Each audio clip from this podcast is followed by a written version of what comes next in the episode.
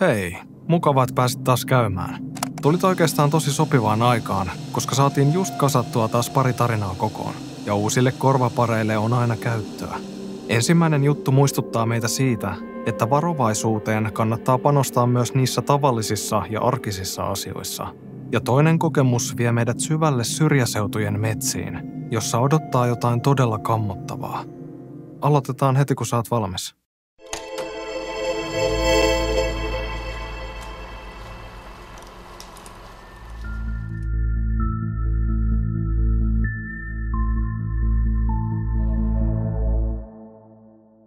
Tässä ensin hieman taustaa. Kissani tykkää käydä ulkona joka päivä.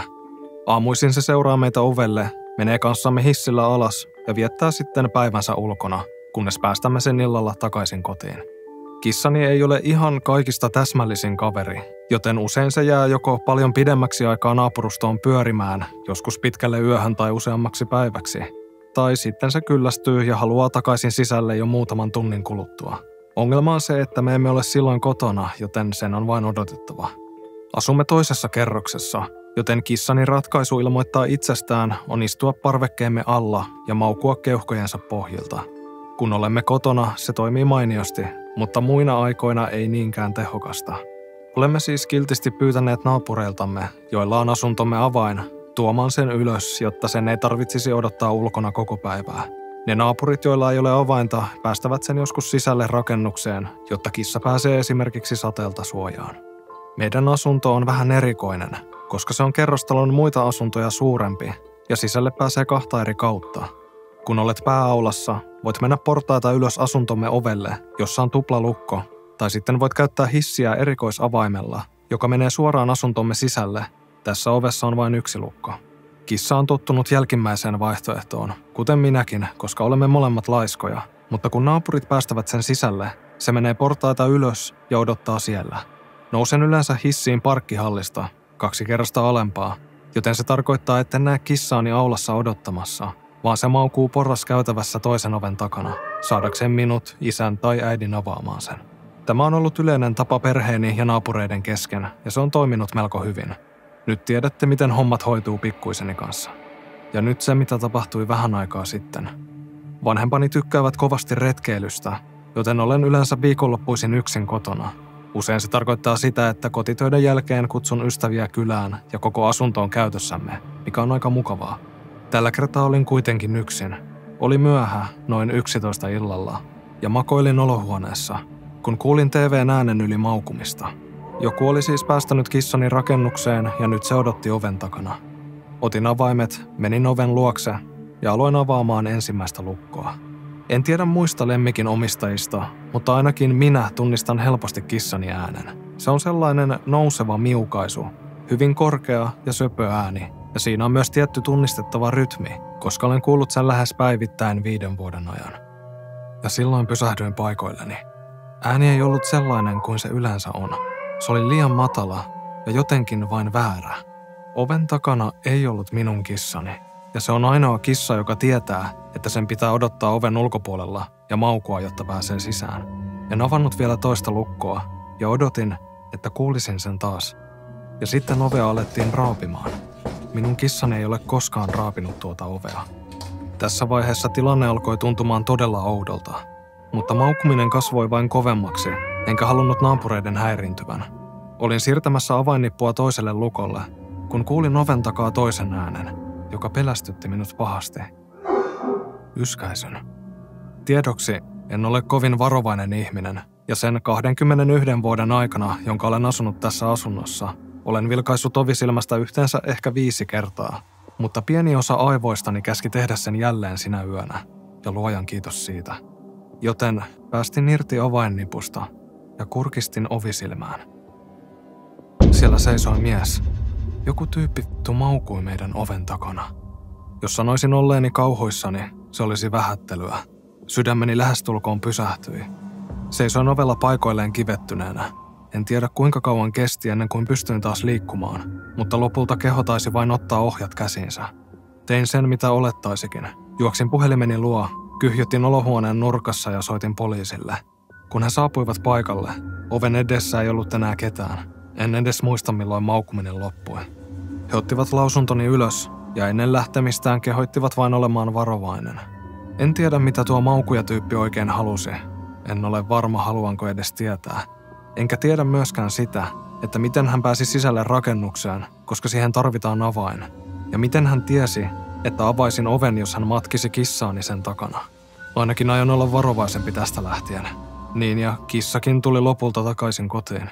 Se nukkuu sängyssäni parasta aikaa.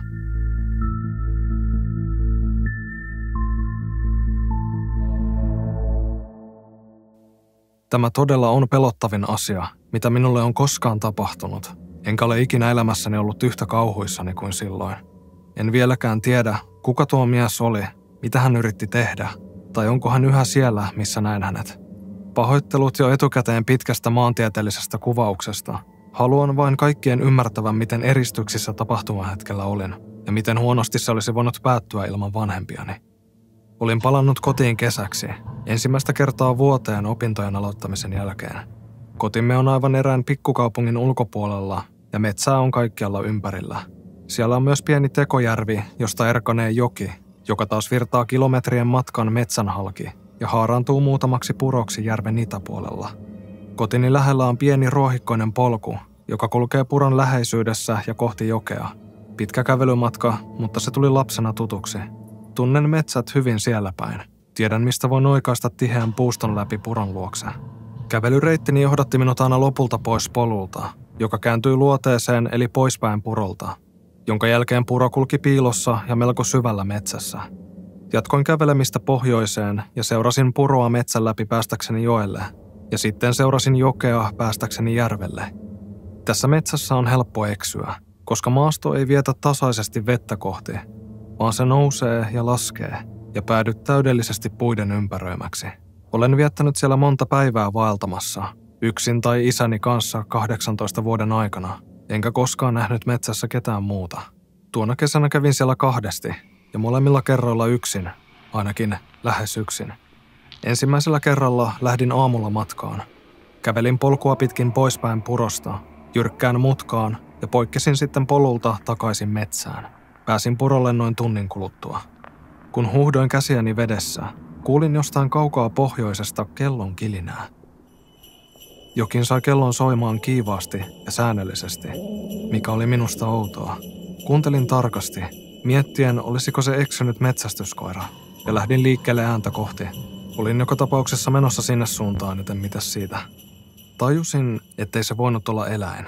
Kellon ääni oli niin selkeä, ja se kuulosti liian painavalta, että olisi voinut roikkua vain pienenä tiukuna kaulapannassa. Jatkoin matkaa ja kilkatus loittoni kauemmaksi ja loppui kokonaan noin viiden minuutin kuluttua. Puro ei ollut riittävän suuri eikä virta tarpeeksi voimakas, että se olisi voinut kuljettaa jotain purkkiin sullottua kelloa, ja joki oli vielä liian kaukana. Ajattelin kaikki vaihtoehdot läpi, mutta mikään ei selittänyt kilinää, paitsi yksi, ilmeinen asia, joka ei vain jostain syystä tuntunut mukavalta. Tiesin, että sen täytyi olla ihminen. Lakkasin ajattelemasta asiaa ja jatkoin vain normaalisti matkaani. Kunnes löysin mäyrän. Kuolleen mäyrän, jolta oli huolellisesti katkaistu kaula. Se oli ilmeisesti tehty veitsellä. Ruumis oli melko tuore. Se oli vielä veltto, eikä siitä lähtenyt liikaa hajua. Haava oli täynnä toukkia, mutta tiesin, että niin tapahtuu varsin nopeasti. Kellon kilinä oli seurannut puroa, kuten myös minä. Mäyrä oli siis jätetty siihen, ehkä tapettukin siinä paikassa, tai ainakin mestattu, samalla kun itse kävelin siihen suuntaan. Luulisin ainakin, eihän sitä tiedä. Mitään muuta ei tapahtunut sinä päivänä. Viikkoa myöhemmin lähdin metsään toisen kerran sinä kesänä ja viimeisen kerran ikinä. Lähdin kodista noin kuudelta illalla. Pääsin purolle, kävelin joelle noin tunnissa ja päätin sitten palata takaisin samaan reittiä, koska oli jo myöhä ja satoi aika rankasti. Aurinko laski yhdeksän aikoihin. Kävelin niin nopeasti kuin pystyin. Sateen ääni puissa oli suorastaan epätodellinen. Hölköttelin jonkin aikaa pää kumarassa ja katse maassa metsän avoimimman alueen läpi, kun törmäsin johonkin painavaan. Haju oli sairaanloinen. Se oli äyrän mätänevä ruumis, joka oli sidottu narulla roikkumaan puun oksalta – ja se heilui ilmassa kuin kirjaimellisesti jokin paskainen ja mädäntynyt hajusäkki. Se oli litimärkä ja siitä tippui vihreää nestettä. Aloin yökkäilemään. Hiuksissani oli jonkinlaista kuvottavaa, limaista nestettä. Ensin vain tuijotin sitä hieman hämmentyneenä, ja sitten aloin vapisemaan rajusti, koska tuntui kuin olisin läpimärkä sen mehuista. Todellisuudessa se oli sateen aikaansaannosta, mutta aistini menivät sekaisin. Tuntui kuin ämpärillinen jääkylmää vettä olisi heitetty niskaan, kun tajusin, että kävelin samaa reittiä kuin menomatkalla, joten joku oli ripustanut ruumiin oksalle sen jälkeen, kun olin ohittanut paikan ensimmäisen kerran. Joku tiesi, että näkisin sen, joten katseliko joku minua ja juoksenteli ympäri metsikköä. Eivätkö ympärilläni kuuluneet vaimeat oksien katkeamiset olleetkaan eläimiä? Katselin ympärilleni ja aloin liikkua.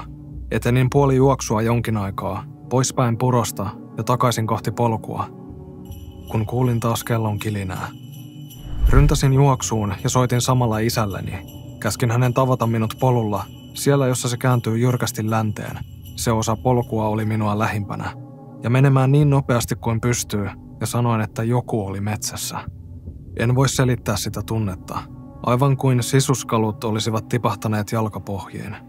Tunsin niskakarvojen kirjaimellisesti nousevan pystyyn siitäkin huolimatta, että oli läpimärkä. Oli pimeää. Juoksin niin nopeasti kuin pystyin. Olin paniikissa, koska polku oli vielä suhteellisen kaukana. Aivan liian kaukana tunteakseni oloni turvalliseksi. Vettä satoi edelleen rankasti ja se vaimensi omituisesti kaikkia muita ääniä ympärillä. Minusta tuntui, että kaikki oli kauempana kuin koskaan ennen. Kellon kilinä jatkui paljon kauemmin kuin edellisellä kerralla. Loppui ja jatkui taas, ja tuntui kuin kilinä olisi jossain vaiheessa ympäröinyt minua. Pelko yhdistyi heikentyneeseen kuuloon, ja kun en voinut edes hengittää kunnolla, suuntavaistonikin alkoi heikentymään. Suuntasin automaattisesti lounaaseen, mutta en ollut oikeastaan edes varma, mitä olin tekemässä. Puuskutin kuin höyryveturi, yskin keuhkoja pihalle ja kompastelin lehtiin ja oksiin kuin mikäkin idiootti. Ja olin puhelimessa äitini kanssa, joka oli lähtenyt isäni mukaan. Kuulin jatkuvasti ääniä, mutta en ollut varma, mitä ne olivat. Samaan aikaan äitini huusi puhelimessa, että he ovat päässeet polun mutkaan ja että isä oli jo poikennut sieltä metsään minua vastaan. Olin kauhuissani ja vaipunut jonkinlaiseen selviytymismoodiin. Etenin taas puoliksi juosten, puoliksi kävellen, koska olin hengästynyt. Sitten kuulin oksien katkeilevan ja ensimmäistä kertaa selviä askeleita metsän perukoilta ja kellon kilkattavan vieläkin kovempaa. En olisi halunnut, mutta katsoin kuitenkin olkani yli. Ja silloin näin sen. Pitkä hahmo harppoi suuntaani aivan aukean päässä, soittaen kelloa hitaasti vatsansa edessä. Pystyin näkemään, että hän tuijotti suoraan minua kohti. En osaa sanoa, löytyykö minulta jokin piilevä spurttauskyky, vai oliko kyse vaistomaisista ja adrenaliinin aiheuttamista yliinhimillisistä voimista, mutta sen voin kertoa, että juoksin henkeni edestä, enkä katsonut enää kertaakaan taakseni. Huusin valheita niin kovaa kuin pystyin. On puhelimessa poliisin kanssa. Ne odottaa polulla. Isä, näen sut. On täällä. Oikeasti olisin halunnut huutaa, isä kiltti, missä sä olet, mutta pidin sen itselläni. Tuntui siltä, että jotain kamalaa olisi juuri nyt tapahtumassa. Tuntui, että mies oli aivan takanani ja kielsin itseäni katsomasta taakseni. Hengitykseni vinkui, itkin sydämeni pohjasta ja huusin isäni perään. Tunsin väristyksiä niskassa ja silloin jokin naksahti päässä. Juoksin vain eteenpäin, pudotin jopa laukkuni ja tajusin vasta myöhemmin autossa, ettei minulla ollut sitä enää. Minusta tuntui silloin, että puhelimeni oli ainoa tie kotiin. Asiat eivät tuntuneet enää todellisilta. Tuntui kuin jalkani liikkuisivat itsestään. En tiennyt seurasiko mies minua enää. Kuulin vain sydämen sykkään korvissa ja kellon kilinän. Lopulta kuulin isäni huutavan nimeäni ja äänensävyn perusteella tiesin, että hän oli tulossa luokseni ja että hän näki minut. Lähestulkoon syöksyin häntä kohti, ja kun pääsimme toistemme luokse, isä kuuli kellon äänen myös, ja jopa äiti kuuli sen puhelimen kautta. Hän odotti auton luona, ja lähdimme nopeasti paikalta.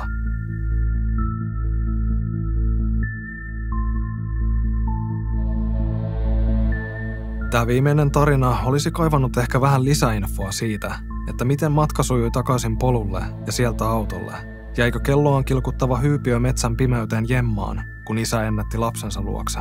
Oli miten oli, tästä lähin syrjäseuduilla saa sitten varoa viheltäjien lisäksi myös sekopäisiä, eläimiä silpovia kellon kilauttelijoita. Toivottavasti nämä ovat vain jotain paikallisia harvinaisuuksia, eivätkä metsänpeiton vakituisia asukkaita. Kiitos katsomisesta, kiitos jäsenille. Ihmetellään taas ensi videossa.